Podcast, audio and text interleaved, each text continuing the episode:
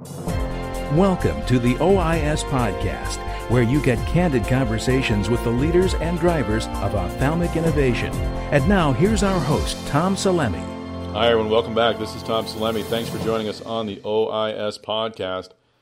You might be in uh, hour four or five of a trip to Grandma's house for Thanksgiving dinner, or perhaps you're on the way back from a uh, warm holiday getaway. Whatever you're doing, wherever you are, however you're listening to this device, I hope you have or will have or had a great holiday break. We're going to delve a bit today into dry eye, and uh, this these are this conversation is actually based upon some of the great interviews I did at OIS at AAO in New Orleans, and uh, these are three of the interviews I did outside the ballroom at the Hyatt Regency, and they're all they all pertain to to dry eye. In our first conversation, I talked with Robert Dempsey about uh, the global rollout of Xiidra. Uh, Robert Dempsey is now Group Vice President and Head of Global Ophthalmics Franchise for Shire. And uh, in this talk, we talked a bit about the challenges that uh, Shire faces rolling Xiidra out uh, on a global, uh, global perspective. It's got um, 25 applications out there for approvals in various countries and uh, Robert Dempsey is helping to quarterback or quarterbacking the uh, the rollout of Xiidra, which of course has been enormously successful in the U.S. So we had a, a, that great conversation with Robert Dempsey. I also had the chance to speak with uh, Joe Boorady, who is the CEO of Tear Science and uh, part of Johnson and Johnson Vision.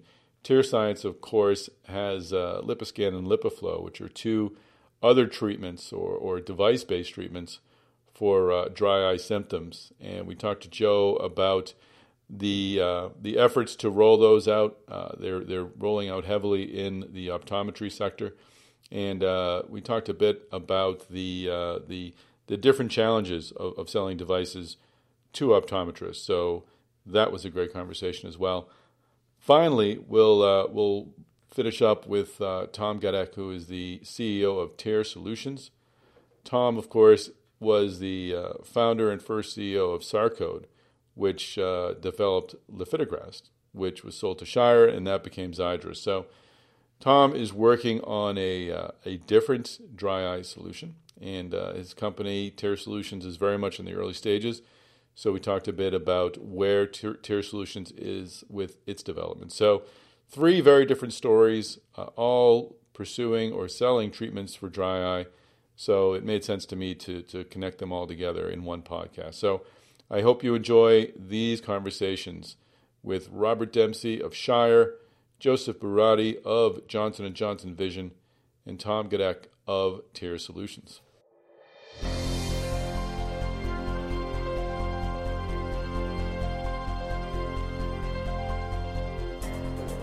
I'm here with Robert Dempsey of Shire, who has uh, a, a new role that we'd yes. like to talk about. Yes, you are now. Please tell I our tell our fans. global head of the ophthalmics franchise, and uh, do you want me to tell you what that means? I do. Fantastic. So, um, obviously, over the last three and a half years, I was primarily responsible for the launch of Xiidra in the U.S. Um, based on the success of the launch in the U.S., now they've told me to take that secret sauce and go global. So obviously very excited about this opportunity, and uh, so in the in the process of building out our team, and uh, really from a global perspective, we're we're, we're looking at um, continue to expand in North America with Canada, into Europe, into the Gulf countries, in addition to Asia Pacific as well as Latin America. So. I mean, from a standpoint of the global expansion of the franchise, it's very exciting. I mean, to kind of take the quote unquote secret sauce of what we did in the US and apply it now on a global global basis is very exciting. And to give you a few numbers, Tom, I mean numbers we're looking great. at approximately 25 NDA filings and or approvals over the next 18 months. Wow. So, I'm asking for numbers. What is it? What is dry eye as? Uh, is it as large a problem in all these other markets as it is in the U.S., or do we have it worse than others? Well, you know, it's it's actually it's compared to other disease states, probably the reverse. So, as we know in the US, about 30 million patients um, with symptomatic dry eye, and on a global global basis, we're looking at about 350 million. Wow! But the market in the U.S. is almost a mature market. When you look at, at Europe, when you look at Asia Pacific, when you look at Latin America, the market is, in very much in its infancy stages. So we will have to um, invest a lot in, in physician education, on patient education, to really increase the awareness of dry eye. And the reason is, for most of these countries that we're targeting, Xiidra will be the first product approved for the signs and symptoms of dry eye disease. Wow. So is that helpful? I mean, obviously it's great to be the first, but are they more likely to go with eye drops and lubricants, kind of the first tier thing, or if they're using Xiidra, they're way beyond that already, and they're, yeah, and they're know, in need of something I, more. I think that's a great question, and the, that's going to be our challenge: is to, you know, look at the treatment algorithms for dry eye. Oftentimes, they're the physicians um, in, uh, across the globe are using artificial tears, then maybe a steroid, and now, and now obviously we want them to introduce a therapeutic option. And the reason for that is cyclosporin is primarily the sales are generated in the U.S. The sales outside the U.S. are very limited, so we will have a lot of work to do uh, from a market development standpoint, and something we're very excited about. So when do you when would you hope to get commercial approval in some of these countries? When does this roll up again? Yeah, so um, from a big picture perspective, I mean, we should um, have approval um, depending on regulatory uh, authorities in, in, Health Canada by um, the first quarter 2018, and then with all the filings we have um, in Europe and in the Gulf countries. We should have numerous countries coming online in the um, at some point in 2018. So they know Jennifer Aniston in Canada, so that should be pretty seamless, right? Well, I mean, some of the, the collateral of the U.S. can be used in, in certain markets. Canada happens to be one of them. Um, but unfortunately, as we look at some of the other countries in Europe in particular, our you know, direct to consumer campaign with Jen, unfortunately, we will not be able to utilize. So different strategies that you have to then go the good old fashioned way, work through the physicians and yes, sell to them. Good old fashioned way, and and probably the other biggest difference we see in Europe in particular is in the U.S. A lot of our success has been driven by the optometric market. I mean, close to 60% of our prescriptions come from ODs. In Europe, it'll be much different. It'll be really a ophthalmology focused um, campaign that the team and I will be implementing. So the ODs in other countries don't have the same ability to prescribe and Yeah, with the exception of Canada and Australia. Now keep in mind we are targeting those countries.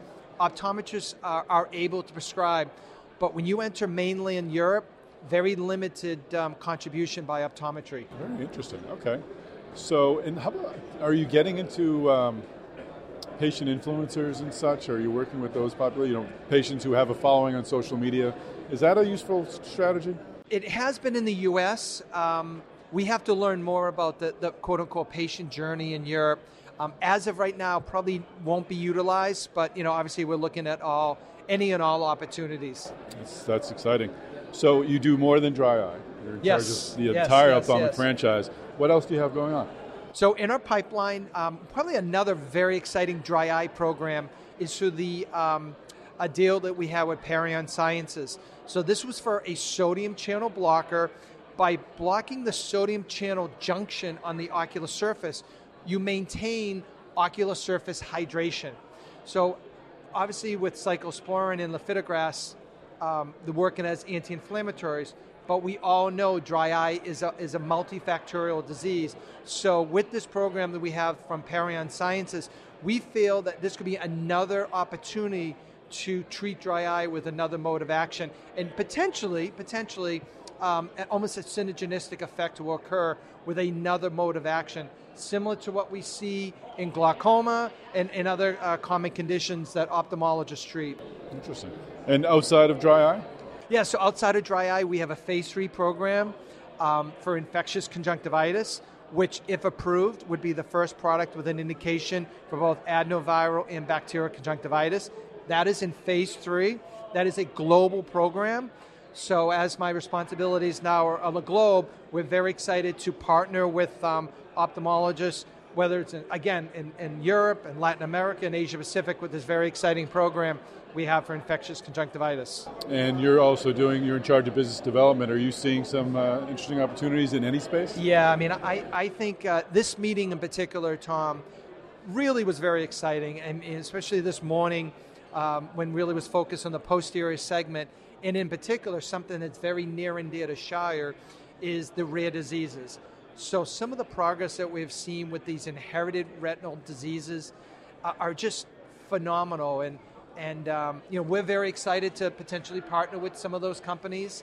It's core to Shire's um, uh, business philosophy to be in rare diseases, and to take that approach and apply it to the ophthalmic space, I think is something the team and I are very excited about. That's terrific. Well, glad we could uh, could bring you all together. Yes, yes, yes, yes. Well, we're, we're looking, we're coming upon next year will be our 10th OIS at AAO, so wow, it's causing me to a- ask questions about where were we 10 years ago, where are we going 10 years from now.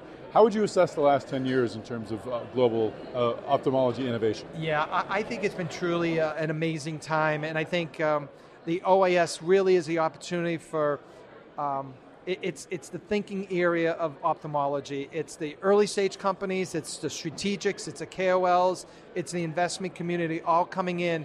And you look at over the past 10 years to what I actually saw today, clearly, in my opinion, the best OIS. Uh, the room was packed. We had well over a thousand people, people standing in the back and uh, to see that we're, you know, I was probably at one of the first meetings to where you are now. It really is a, it's a tribute to the team that you have, the commitment by the ophthalmic community on innovation, focus on innovation. I think is really a testament to the great job OIS is doing. I appreciate that. Well, looking forward, what, what are we going to be talking about in 2027 when you're wow, I, I think know, King of Shire, oh, whatever title yeah. you have then? Uh, well, that would be fantastic. But um, I think we'll see some of these early stage companies, whether it's gene therapy, um, uh, I think we'll see advances in drug delivery.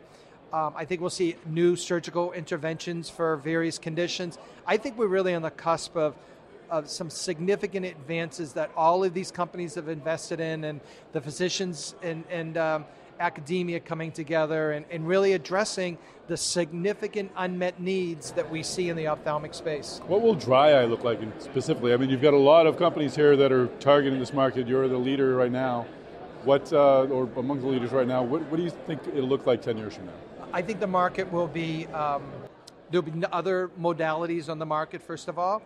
I think the U.S. will continue to lead in the area of dry eye, but I think with, with Shire's plan to go global. I think other companies will follow um, follow us, and um, I think that you know, when you look at from a global perspective, well over 350 million patients with dry eye. I think you'll see multiple therapeutics in Asia Pacific, in Latin America, and in Europe, and uh, you know a lot of companies that continue to invest in this uh, very chronic condition that um, the ophthalmologists see on a regular basis. Excellent. Well, it's a pleasure to have you here. Safe travels in your new gig. Yes, yes, yes. Thank you. We'll see you at a future OIS. Sounds good, Tom. Thanks again. I appreciate it. All right, thanks, Robert Dempsey, for joining us at OIS at AAO. Next up, we talked with uh, Joseph Boorady, who was the CEO, remains the CEO of TearScience, but now he is uh, part of Johnson Johnson Vision after the uh, company acquired TearScience. So he and I talked a bit about uh, TearScience's uh, rollout of uh, LipiView and LipiFlow, its diagnostic and treatment tool for meibomian gland disorder, and uh, where exactly he's looking to find new business and create a new market for the uh, the devices. So let's get into this conversation with Joseph Boorady. Joe Boorady of Johnson & Johnson Vision, thanks for joining us. One of the trends that we're seeing is the, the work that optometrists and ophthalmologists are doing together. I think we're seeing more and more of that, although admittedly it's been happening for quite a long time. I know you've been tracking it for a decade or two. Uh, what do you, how do you see this shaping up? Well, first, give us a state of the cooperation between optometrists and ophthalmologists, and where is Tear Science fitting into that? Yeah, so thanks for having me back on, Tom. I really appreciate it. And uh, yeah, Science, the technology, the LipiFlow technology, has been used by both optometrists and ophthalmologists. And in the last two or three years, particularly since we've uh, you know adjusted price points about three years ago, it brought a lot more optometrists into in, into that technology. And what it allowed us to do is really appreciate uh, the, uh, the, the power of the optometrist treating dry eye, uh, particularly prior to cataract surgery or refractive surgery educating the patients on the importance of a healthy ocular surface to being successful and having a successful refractive or cataract surgery. And uh, dry eye is something that optometrists have been dealing with uh, for a very long time as primary care providers, particularly in the contact lens uh, business as well. And Johnson & Johnson has a lot of experience there with the Acuvue contact lens uh, brand. And, and uh, so for over 30 years, Johnson & Johnson has been aware of you know, dry eye and contact lenses, one of the number one reasons for dropout of contact lenses today. And so, what's great about our technology with Tear Science uh, integrated into the Johnson & Johnson portfolio it perfectly positions uh, itself between both optometry and ophthalmology, where Johnson & Johnson Vision Surgical Division focuses uh, more on cataract surgery and refractive, which is a little bit more in the MD space. And the contact lens division uh, has always focused more in the optometry space and in the contact lens. And so our technology is perfectly positioned uh, right, right in the middle of those two. And it helps to bridge the O's. It brings the two more together. That's right. Joe, why don't you give us an update of the uh, commercial rollout?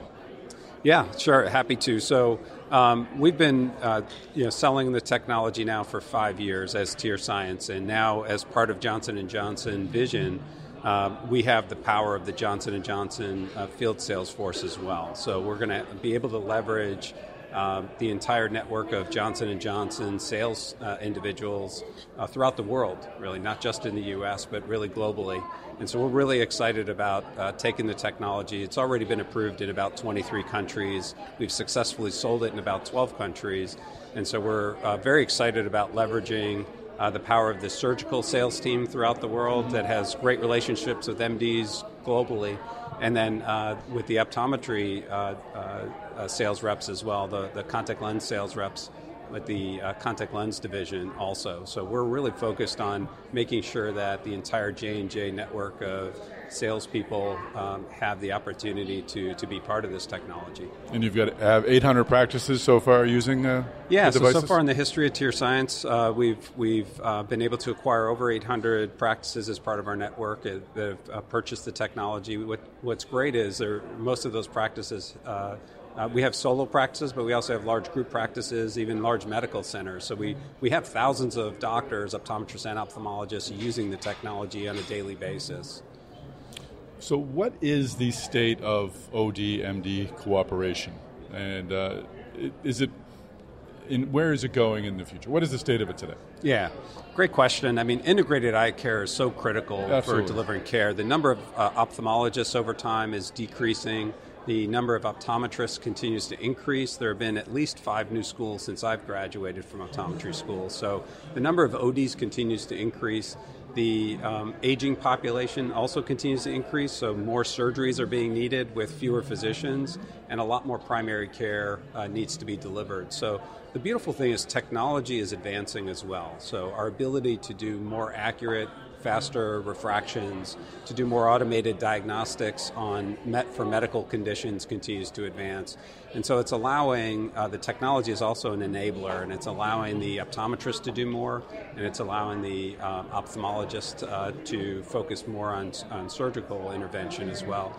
And these integrated eye care models are just going to become more and more prevalent, particularly with the influence of private equity today.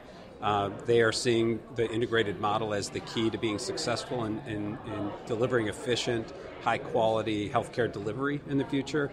And so those models will continue to grow, and, and, and I you know, just continue to see that as uh, an emphasis over the next several years. Is the profile of an optometrist changing in terms of their willingness or, or interest in new technologies? Uh, Absolutely. Yeah. yeah. no, great question. If you look at um, OCT sales, if you look at, you know, um, treatments being performed, whether it's, you know, prescribing medications and so forth, uh, the largest growth segment seems to be optometry almost consistently across uh, disease segments. So certainly we see that very prevalent in dry eye. Half of all of our sales at Tear Science have been to optometrists, half to ophthalmologists. And if you look at treatments being performed, in, even in the ophthalmologist's office, a lot of the optometrists uh, in those practices are doing the treatment. So we uh, estimate about 70% or more of our treatments being performed by an optometrist, whether it's in an MD or OD office. And so uh, yeah, I, I, continue to see that uh, as well. That optometrists are t- playing a more uh, front and center role in the in the early diagnosis and early treatment of many of these conditions, and then managing them to a point where they need surgical or more advanced intervention, and then handing that off to the subspecialist ophthalmologist or in some cases, a general ophthalmologist. Well, we were talking off camera, and you mentioned 25 years ago you saw this this uh, cooperation forming between the two. 25 years later, it's not quite where you thought it would be. Well, I ask you to look forward anyway, even though we just just uh, revealed how maybe sometimes precise those forecasts are. Yeah. But look ahead 10 years from now. Do you see? Do you, how has the role? How will the role of the optometrist change 10 years from now? How will their practices be different? What sort of procedures do you, do you think might they be doing? Yeah, great question. I mean, I you know I, I absolutely continue to uh, see this advance, but at a much more rapid pace. And I think with influence of um, you know, like I said before, private equity and, and other uh, corporate entities kind of forcing this model to be much more prevalent.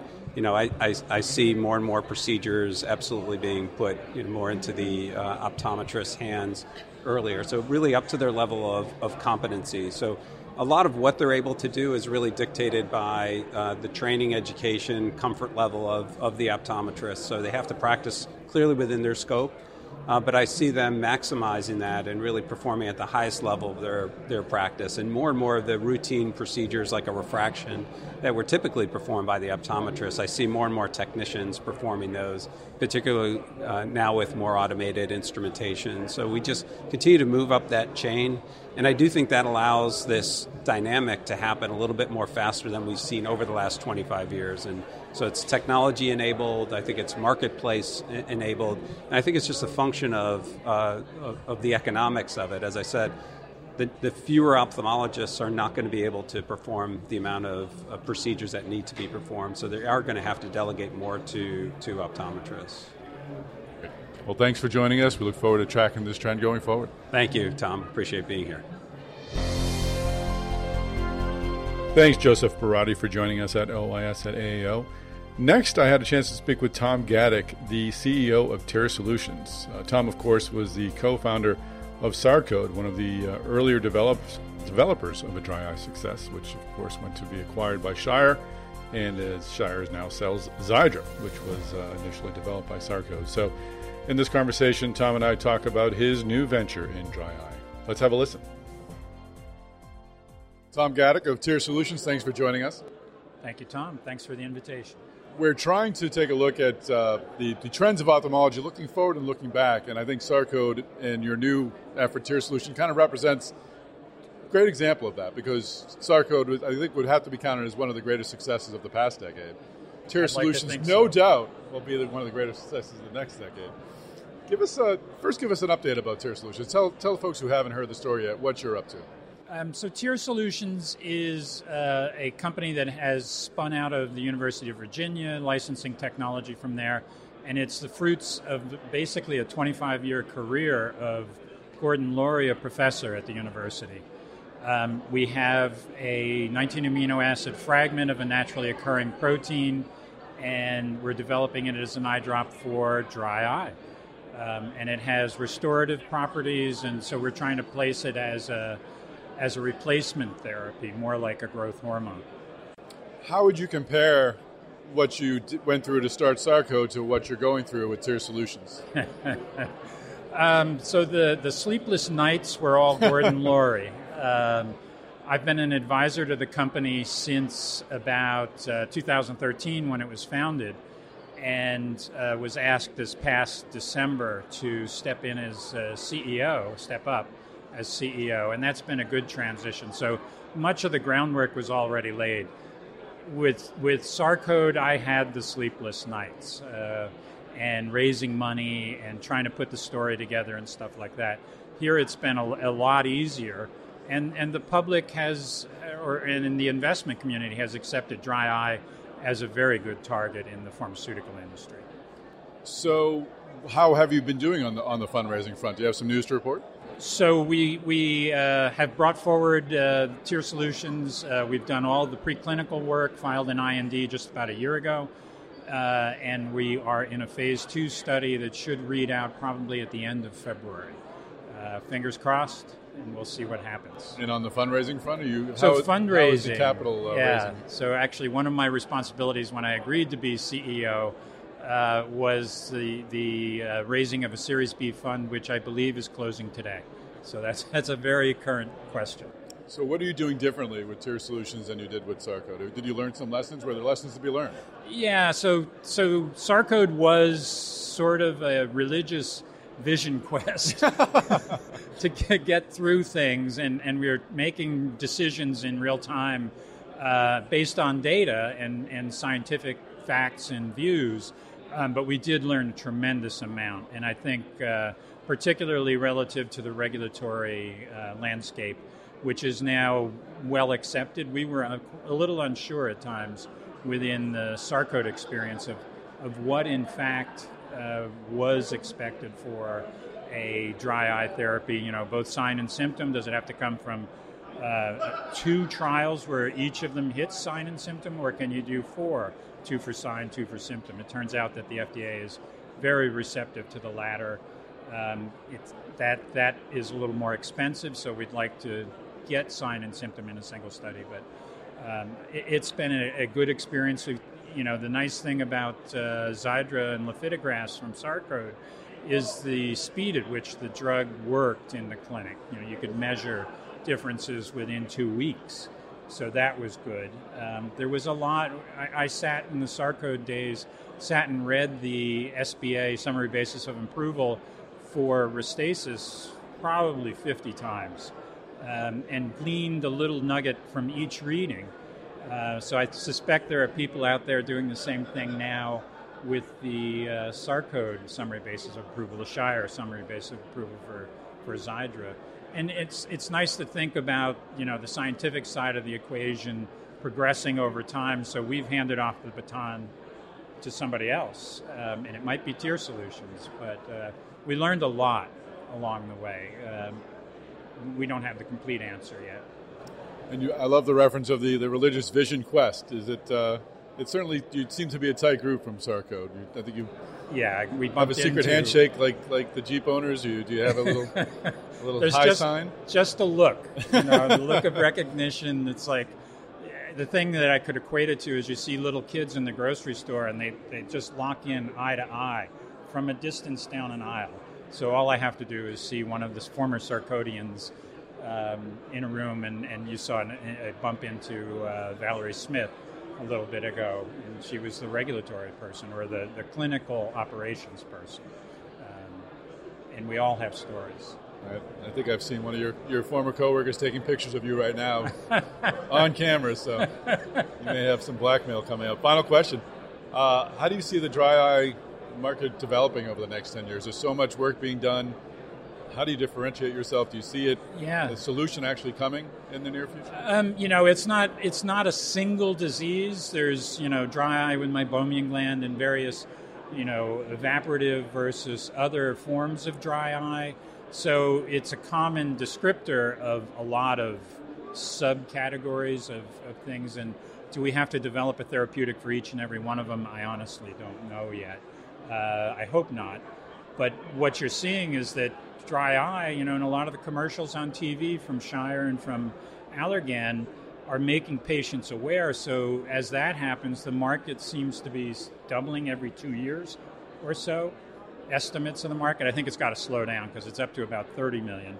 It'll be more than the U.S. population pretty soon.